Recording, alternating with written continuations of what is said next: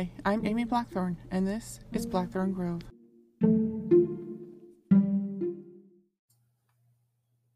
Hi, I'm Amy Blackthorn, and this is the Blackthorn Grove, a podcast where witchcraft meets with good friends over tea to talk about the nature of magic and community. Today I'll be talking with BJ Swain. The new book, Luminarium, the grimoire for cunning conjuration, presents a system of conjuration and spirit driven spellwork that allows a magician to begin the conjuration practice with very little preparation. It uses techniques from various meditation systems, hoodoo, Catholicism, and Greek Orthodoxy to give the magicians an opportunity and options to quickly tap into benefits similar to those attained through longer spiritual training regimens or through ascetic preparations in the grimoires. That you can prep for a couple days, you can go right into the conjuring. So, welcome, BJ. Thank you for having me. Absolutely. Um, I have really enjoyed getting to chat with some really fantastic people through the podcast, and I'm really happy to have you here. Thank you. Uh, so, why don't you tell our listeners about you know, the beginnings of your magical journey? Well, I started interested in magic at a very young age from basically as early as I knew what the idea of wishing for things was that was what I wished for was to to learn magic and to be a magician. When like my dad would take me to wishing wells or teach me to wish on stars or on uh, milkweed and things like that. And so as a kid, I started trying to figure out magic from uh, talking to spirits that I would encounter in nature. And then uh, once I got around when I was finishing elementary school, uh, my dad started buying me some magic books. I started exploring from books, mostly kind of your standard fare neo pagan magic traditions, and then got a little bit into Celtic Reconstructionism in high school, and at the same time started exploring ceremonial magic and was involved in those two modalities for a good long while eventually started looking at more historical traditions of magic, uh, studying the grimoires, uh, studying more folk magic and historical witchcraft, and things along those lines. And that's kind of been where I've settled. That's fantastic. Uh, the individual traditions that are chatted about in your book, how much experience did you have in each of those systems to integrate it so seamlessly? Well, for the the main ritual system that the book is teaching, it draws on several texts which have slightly variant uh, traditional models around them. Uh, the Greek magical papyri, the Hygromanteia, and the Heptameron are the main sources for the main uh, ritual system. And I've worked with those various systems for several years both with working with individual pieces uh, from from those sets of material, as well as working with combining them with other ritual formats in order to make something that was a little bit more workable. And so, I've uh, I've actually sort of prototype ran something that is based on the same model that was used for this in some previous group workings uh, a couple years ago, and have worked pretty much from that kind of system since then. That's fantastic. The the PGM is one of my pet interests that I I just find it so fascinating digging into it and sort of teasing out the, the pieces of yarn in my brain. uh, as far as uh, some of the the preparation stuff in there, that's a broader mix. Uh, so there's some meditation traditions. Uh, some of them are drawn from different sources. So there's like a form of pranayama, a form of vipassana, um, a form of walking meditation. And most of those are things that I was introduced to in high school. And so I've been doing variants of those for, for several years. The, the way that I present them in the book is kind of simplified and not as in depth as some of the traditional forms of those and recommends that people are looking for more then they can go check out those traditions themselves. But for the purposes of what it's trying to do in the book these simplified versions will work. Then it draws on some elements from Catholic mystical tradition, uh, which is something that I've been exposed to pretty much my whole life. Uh, the things that it draws from Greek Orthodoxy are things that I've had sort of a background awareness of, but have been less immersed in. And then it incorporates some basic magical prayers like the the headless invocation from the PGM. Uh, there's a prayer from uh, Discovery of Witchcraft by Reginald Scot, and then the various Orphic hymns and the Heptameron prayers are presented for part of the preparation as well, uh, along with a few other things and some Hecatean work. And so most of those things are things that I have several years of working with. I absolutely love it. Have you gotten a chance to see Sara Mastros's work? Uh, I've seen some of the things that she was posting as she was putting together her Orphic Hymns grimoire, mm-hmm. and have seen the things that have been posted on the page from that. And as she's sort of recommended practical things to people drawing on it, I've seen those posts. I haven't had a chance to check out the book itself yet. Um, right as she was working on that, and right before Patrick Dunn came out with his Orphic Hymns translation, I had recently gotten the new uh, popular academic translation and was kind of settled that that's what I was going to stick with for Orphic Hymns. But I'm excited to look at both of their translations at some point. Absolutely. Uh, primary sources are, are what I work with for the magical work itself, but I love seeing what people create out of their original pieces, what, what comes out of their research. So, A Living Spirits, A Guide to Magic in a World of Spirits was the previously released book. Uh, was that helpful in any way in writing that? Did it help pave the way for your current work, or well, are they related in any way? Writing that had kind of an interesting impact on my work. That had started as a series of blog posts to introduce people to various types of spirit magic, and then talking with Rufus Opus kind of got me thinking about how those various forms of spirit magic interact with each other into a singular form and looking at my own practice and how my own practice drew together pieces of those various forms of spirit magic into a more singular practice. And as Living Spirits took shape as a book, it started to focus more around that holistic approach of saying, okay, well, there's nature spirits, there's there's fairies, there's elementals, there's aerial spirits, there's angels, there's Olympic spirits, there's gods, there's all these different types of spirits that make up the world, and the world is this living organism that is its own individual pieces, but is also this entire ecology of human spirits and non-human spirits, and each spirit in that system makes up part of what the existence, part of what our experience is. And so when we're doing magic, and not even just when we're doing magic, but just living in general, we have to take account for that and how we interact with all of those parts or as many of those parts as makes sense at a given time. And so starting to look at it that way in a more holistic spirit life kind of approach that mm-hmm. it sort of influence a lot for what came about with Luminarium. Luminarium uses that approach in order to shortcut and simplify a lot of what's there in spirit conjuration. Like in traditional spirit conjuration, there's a lot of really intense tools that have to be built.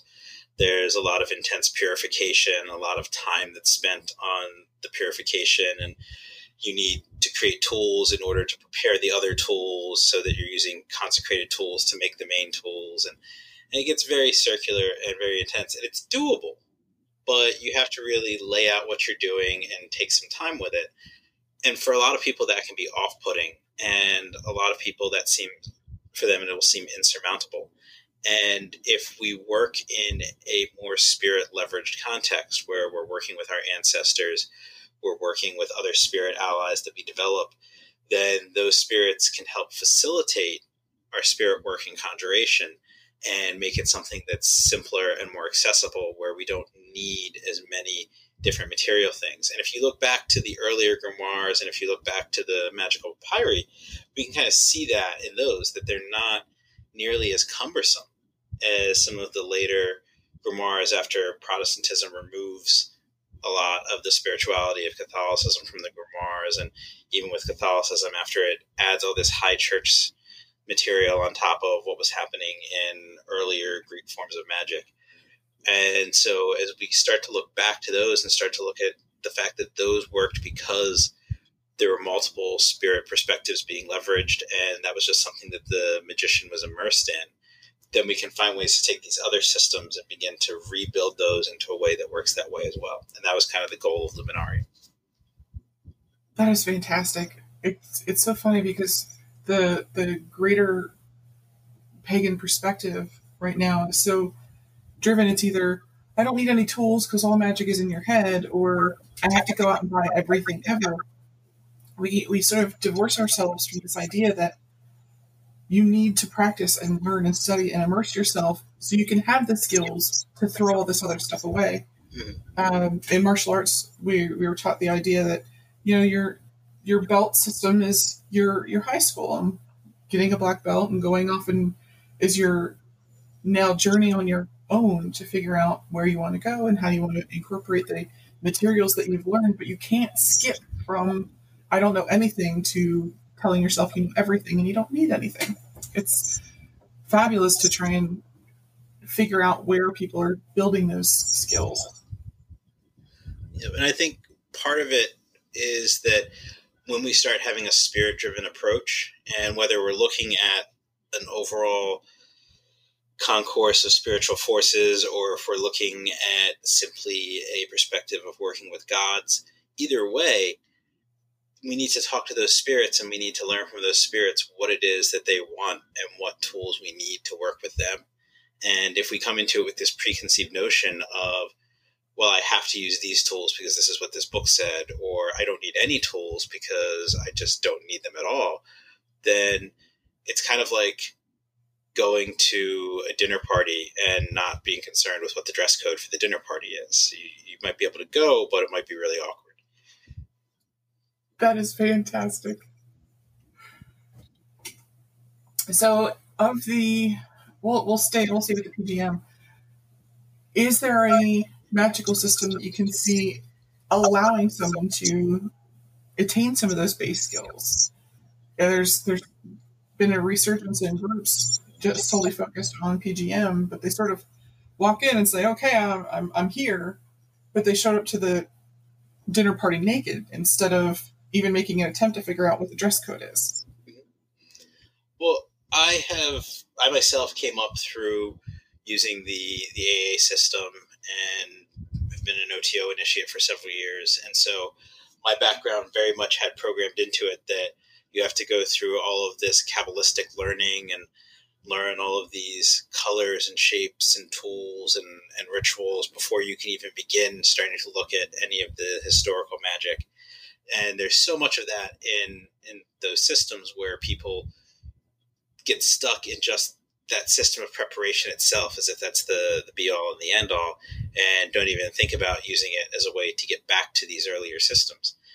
And the more i've started exploring these earlier systems the more i see that while yes there are some things that can be fundamentally useful in a lot of these more contemporary systems that train us to do this that sometimes just digging in and working with the spirits directly is maybe a better way to get started. And I think with that, for something like the PGM, where it can have some pretty intense rituals in there, like there's some some very interesting and visceral and potentially dangerous approaches to understanding some of the spirits and some of the gods that are called upon in there and we need to be prepared for how to work with those.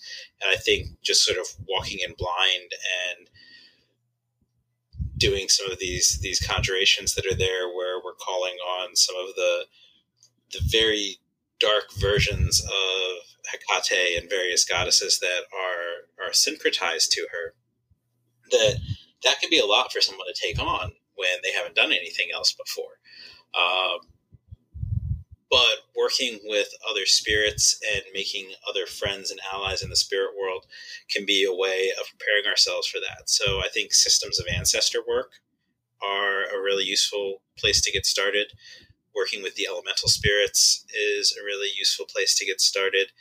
Moving up from there into maybe working with the Olympic spirits or working with nature spirits, then that can be sort of a way to progress through simple forms of spirit work in order to then go into these other systems. But even with jumping into something like the magical papyri, where if we have a background in spirit work, we're still going to need some background in the overall context of that system in order to understand some of the things that it's telling us to do. So while the world of the Greek magical papyri is not the same world described by Hesiod or by Homer, having some awareness of those stories is useful, but perhaps more so having an awareness of Orphic traditions, uh, having an awareness of Dionysianism, um, those sorts of systems where we deal with some of the more wild and unbridled versions of the gods and where we deal with some of the more chthonic spirits and the, the underworld presence that can be a good gateway to that and i wouldn't want to assert that historically the orpheotelestai were going around doing their initiations, and then people were doing the sorcery of the magical papyri because, again, those are still somewhat historically disparate things that weren't necessarily occurring in exactly the same parts of the Mediterranean. But I do envision that there was probably some sort of overlap of something similar, something along the lines of those mystery traditions and some of those mystery tradition initiations likely introduced people to some of the concepts involved in the spirit magic and involved in the necromancy that is involved in, in some of the rituals in the magical papyri. Even within the papyri itself, there are rituals that are more initiatory and rituals that are more developmental. They can be used for people that are sort of starting out. Uh, there's the the Mithras liturgy that has sort of famously been been titled that because of a reference to Mithras in it, but likely has very little to do with Mithraism. But it presents a system for elevating the individual up into the world of the gods and the world of the spirits and causing the person to appear to be like them so that they're accepted amongst the spirits and amongst the gods so that they won't harm them and then they're able to do work on that level. So going through those sorts of initiatic experiences that the papyri references or even going through other more modern initiatic experiences that give you access to the world of the dead or access to different spiritual planes and give you sort of the knowledge for how to uh, penetrate and interact with those spaces safely, then those can be things that are important, uh, maybe more so than learning to vibrate divine names while balancing a pot of water on our heads, as some things sort of suggest we do. Absolutely. And we've gotten to a point where it's gotten, it's easy to say I had a bad experience with X groups. I'm just going to eschew groups forever. But there's only so much that you can experience in magical pathworking by yourself with very little outside encouragement, we'll say. So getting to the point where people have a basis to make those introductions, to make those path workings so that way they can get to their next theological step, their next magical step. It's it's fabulous that these individual pieces are given such consideration. It's, it sounds really incredible. I can't wait to read it. And so, in in the approach that I use in the book, it kind of gives the preparations a very much this is the minimum amount that you can do in order to be prepared to have the right state of mind, the right awareness, the right faculties and abilities in order to do this. And this is how you can deepen those things and take it further if you want to charge that spiritual force even more and charge that access even more. And then this is where you can look to deepen those things in these other traditions if you want to take it further than that. So it's very much a let's kickstart everything by doing. And then once you've got yourself comfortable with a mode of practice, now we can start digging deeper and go back to these original systems that it's based on and explore those more in depth, or go find other systems and explore more in depth but we're exploring from a perspective of experience instead of from a perspective of sitting on a chair preparing for years. And that's fantastic. We get I always recommend people just get out and read. Read everything, especially if you think that it's something you're not going to agree with. Absolutely, especially read it then. Either A, you'll figure out you were wrong and be humbled, or B, you you put a finer point on the things you may disagree with, and you'll have a better understanding of why you feel that way. But uh, most people, when they when they say, "I'm gonna I'm gonna check out this this individual path, this individual study or practice," that's all they that's all they you know. If, if it falls outside that scope, it's no longer important. So, being able to take on the history of those individual pieces and make something out of them. Is fantastic.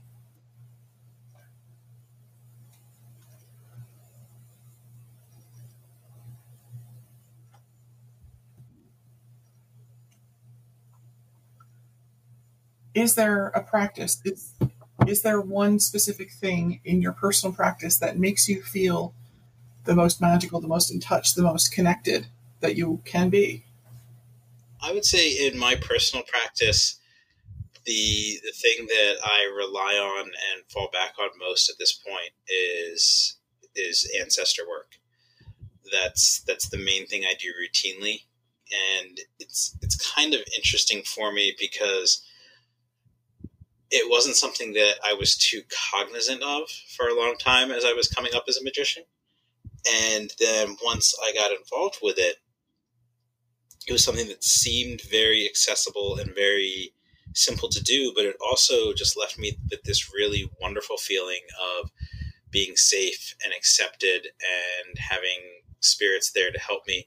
And not even just necessarily having spirits there to help me, but just having someone there the because you're you're doing ancestor work, you're dealing with human persons. They're just non-bodily human persons, and so the feeling there is very clearly one of of dealing with other people, and it was just very refreshing and very powerful. And I also found that it was a very simple way to do very effective magic and a way to tie into the rest of the magic that I was doing and I think that became kind of the basis and the core of this perception of working with the spirit world in a way that leverages relationships with spirits in order to expand other spirit relationships or in order to work with multiple spirits and have spirits that kind of have your back and are able to help guide that spirit interaction. And that's something that I think shows up in some of the living traditions of spirit work uh, in uh, South and Central America. The idea that you might have spirits that are tied to you or connected to you in a special way, and they help you navigate the other spirits that you're working with. And I find that ancestors make a lot of sense for that because they're going to have a very human perspective. They know what we need, what we don't need, they know how we need things to be. They also have kind of a sense that there's something riding on it for them because we're what's left of them in the world. We're something that they care about, where their attachment to to the physical world, and so they want to see us do well. It's not like some other spirits where they're willing to help us because we build a relationship or we build an interaction with them.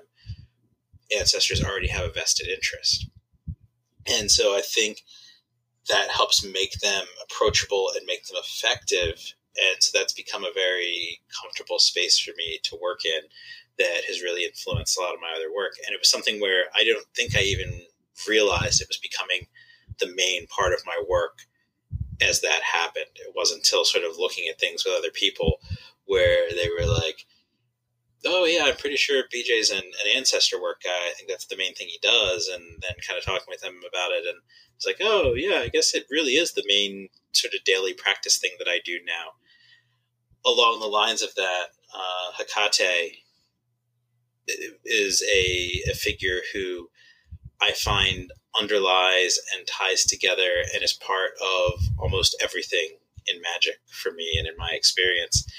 And she, just like with the ancestor work, is a figure where people would ask me about work with Hecate, and I would always be like, "Oh, I'm not one of those Hecate guys. I don't do a lot of Hecate work." And then people were coming to more public rituals that I was doing, and they were looking at rituals that I was writing for the book. They sort of pointed out, BJ, every single ritual you do involves Hecate at least being mentioned or honored in some way. Like she somehow touches every single piece of magic you put together.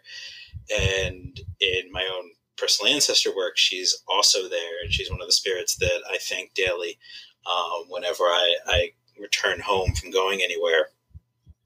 And I think in her ability to be expansive and be pervasive and to reach through all areas of, of life and existence, which is very important to the way that she's described and seen in the Chaldean uh, approach to viewing her, but also just with her her name being the far away one and her being this expansive goddess that reaches out and begins in her space as the daughter of the, the stars, and then from there gains regency over the three parts of the world in Greek mythology, and then takes on additional regency over the underworld. That she's a goddess who is always reaching out and finding ways to to touch on to different things where she may have not been before and once you begin to allow her into your magical life, then she kind of has that ability to sort of spread tendrils and roots out that begin to tie everything together in a very useful and positive way. Um, along with that, I view sort of a syncretism between the Blessed Virgin Mary and Hecate. And so my ancestors pointed me towards Marian spirituality uh, when I was asking them for help with something and that's become a very constant and regular fallback for me at this point. Um, and so when I need to do something quickly or address something quickly, it's usually one of those three or or a combination of those three that I turn to, either my ancestors, Hecate, or the Blessed Virgin.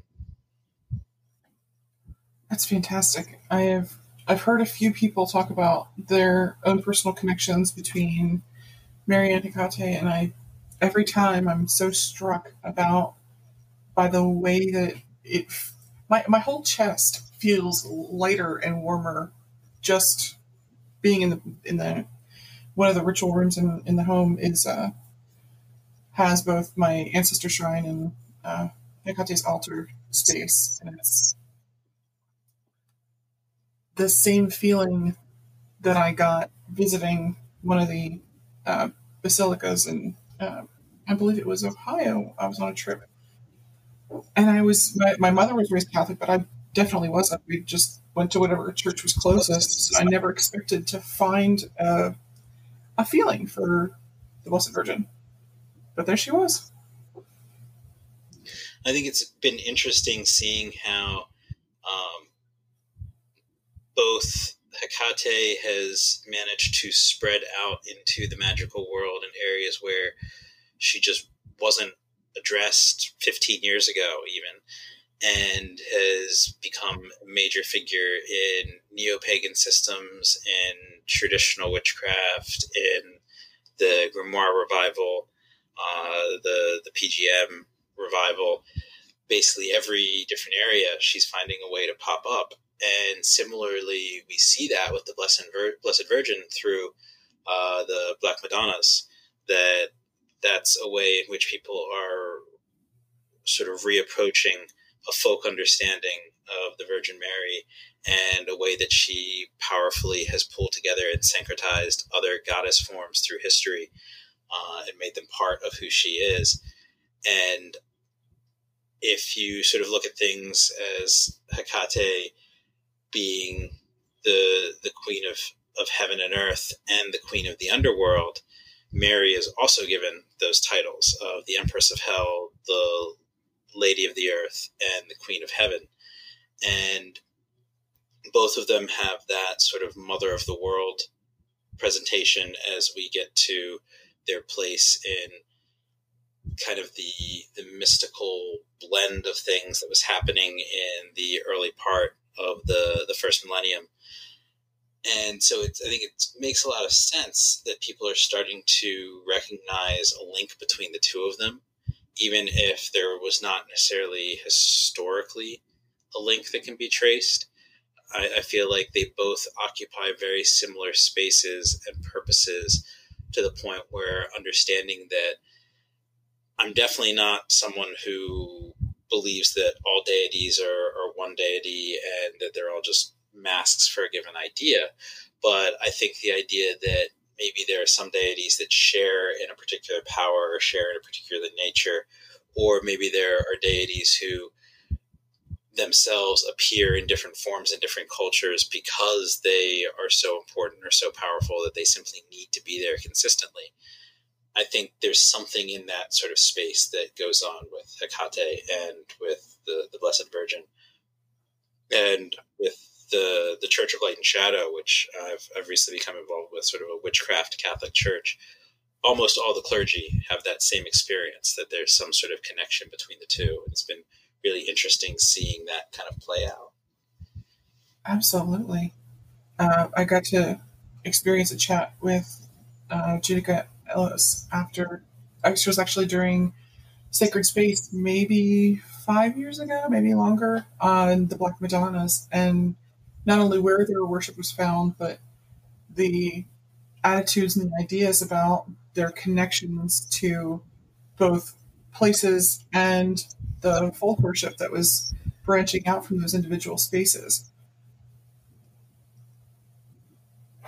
Yeah, I think it's it's a really fascinating topic that it'll be interesting to see as what happens as more people explore it because I think it's going to be the sort of thing that that people end up exploring because it seems to be a space that those particular divine presences, those particular spirits are kind of pushing people to towards that understanding and that experience. I think it's something that's not just some of us coming to this view as much as something where there's some spiritual movement that's that's bringing people to understand that. And so I think that's going to be one of the things that we start to see more, just like how.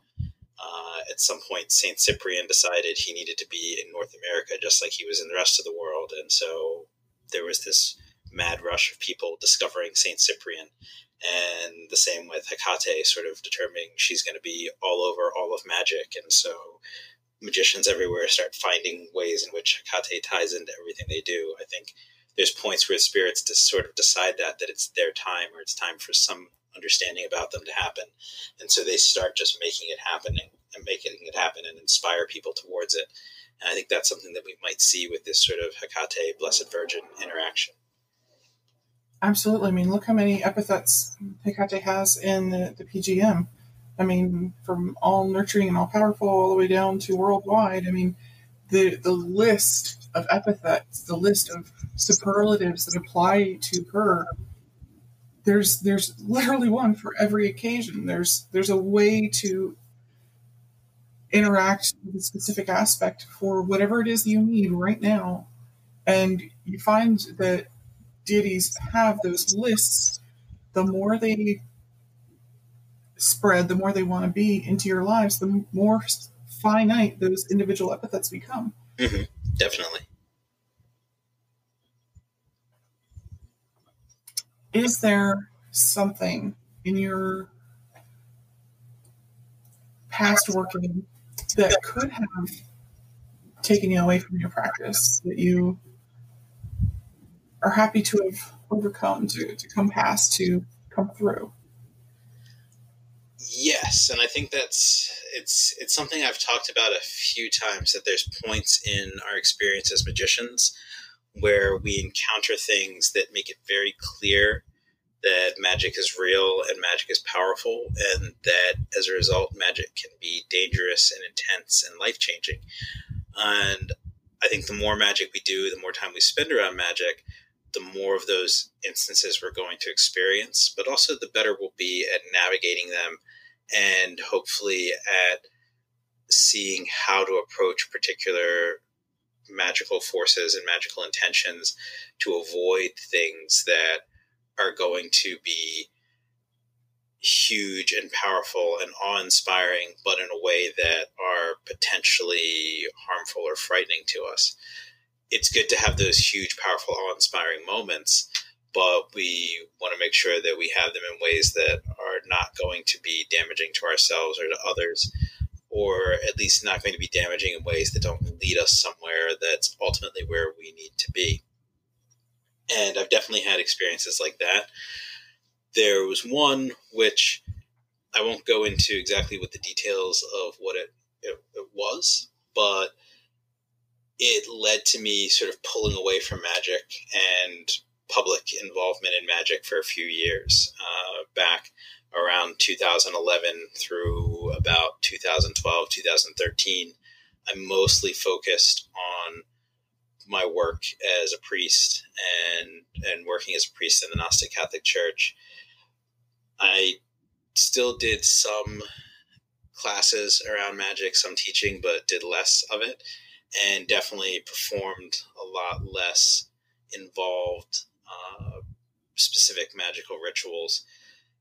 It's one of those things where it's sort of weird having grown up with magic as part of my life for most of my life. Even stepping away from it, there were still little things like talismans that I carried and used regularly, and little small uh, spells for things that would come up in day to day life that I would still do because it was just the reflex of how to live and how to do things. But anything major, anything like conjuring spirits or um, trying to put together any sort of large ritual to experiment with any sort of magic, those were things that were just sort of off the table for me for a while, and I wasn't sure if I was going to go back to it uh, because of the the way that some things had unfolded with a particular magical manifestation. And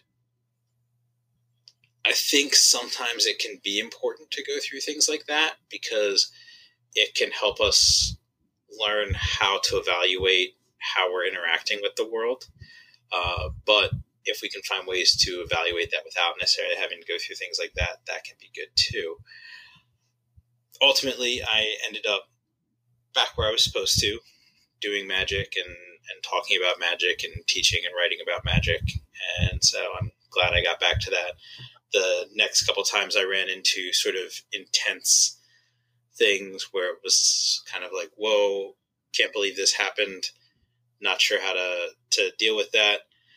They were things where I was able to navigate it better, navigate it better and just sort of understand how to better approach doing the magic as opposed to, oh my gosh, I messed up and this horrible thing happened and maybe I should just not do magic.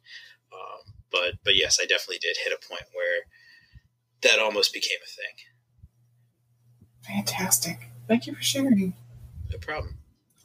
Uh, my last question is Who is your favorite fictional magician? My favorite fictional magician? Uh, I was going to say that's a hard one, but I guess it's not really. It's probably Jonathan Strange. Fantastic. I, I definitely. I, I definitely see some overlap between Jonathan Strange and myself. Uh, the the time in which the story takes place uh, definitely relates to some of my magical areas of interest. Uh, some of the questions that the story brings up about magical culture and magical society, I think, are very important ones for real magicians to look at. Uh, sort of the the difference between being an actual magician exploring magic versus being like the York Society of Magicians and just thinking about and talking about and theorizing about magic, which I think for a long time was a large part of of several major segments of the magical community. And I think we're getting to a point where people are able to move away from from that theoretical magician uh, kind of lifestyle. But I think there's also the juxtaposition of Strange and Norrell as different types of practical magicians? And is it something where we want to just be able to say we've done it and so we do a few experiments and that's that's good enough? Or is it something where magic should be magical magic should be to dream and we want to explore and go deeper and and find what the the limits of things are and find what things we can do? And i think that's that's a really inspiring element of the story. I think also looking at uh, the the absence of fairies from uh, modern ceremonial magic is an interesting question that that kind of holds a mirror up for us on that fairies were something that were a very regular part of grimoire magic and and ritual magic and kind of formalized learned magic up until probably the the 17th 18th century. So it's kind of puzzling that right before the golden dawn era they stop appearing as much in in texts of magic. And then as you start to get a new version of formalized educated magic they're just not present at all. And then eventually sort of show up again in in neo-pagan systems. But they're just absent from any of these ceremonial systems but they're very much part of the heritage of what's there. And i think that's something where i know when i was first exposed to jonathan strange and mr norrell it was a question that I had already been asking myself for several years why that was the case. And it really pushed me to think that we need to answer that question and need to maybe address it. And I've found that there's been several other magicians who've also, since that time, kind of come to that. Well, let's start looking at how we restore our, our fairy work into uh, ritual magic and into grimoire magic because it's clearly something that's there. So yeah, I, I think Jonathan Strange is probably probably my easy favorite. There's some some other really good ones. Uh, Quentin and Elliot from The Magicians, mm-hmm. pretty good. Uh, Vincent Griffith from uh, the originals is pretty awesome. He is. Uh, if there was somebody that I was I was going to pick to be like, if I had to be a magician out there in a world full of of monsters and magicians, he would probably be the go to guy. But someone that I would look at for, yeah, that's a magician to look at in fiction and say if there's a fictional figure that I want to be kind of like, probably Jonathan Strange. Fantastic. You know, it just occurred to me that that timeline matches up when the Fox sisters produced their photos. I'm wondering if the the disuse of fairies falling out of practice, so to speak. I wonder if that had anything to do with it. That is interesting. It's something I hadn't thought of. I will definitely have to kind of pursue and look at that. How that because it was 1848, so it would have been right in the middle, and everything after that is sort of hanging in midair, waiting. Yeah, yeah, that that would have been yeah right there as some of the books that influenced the Golden Dawn and sort of dropped fairies from their their magical approach would have been been written. Well, it has been fantastic chatting with you. Yeah, uh, where can our listeners find you? Uh, well, the probably the easiest place to find me is Facebook. Um, I have a I have a lot of Facebook pages I manage, but sort of the main one that's kind of the clearinghouse for everything is Glory of the Stars, which is facebook.com slash Glory of the Stars 56. And that's the, the page for my blog, but uh, posts for my podcast and for uh, my books get reposted to that Facebook page as well.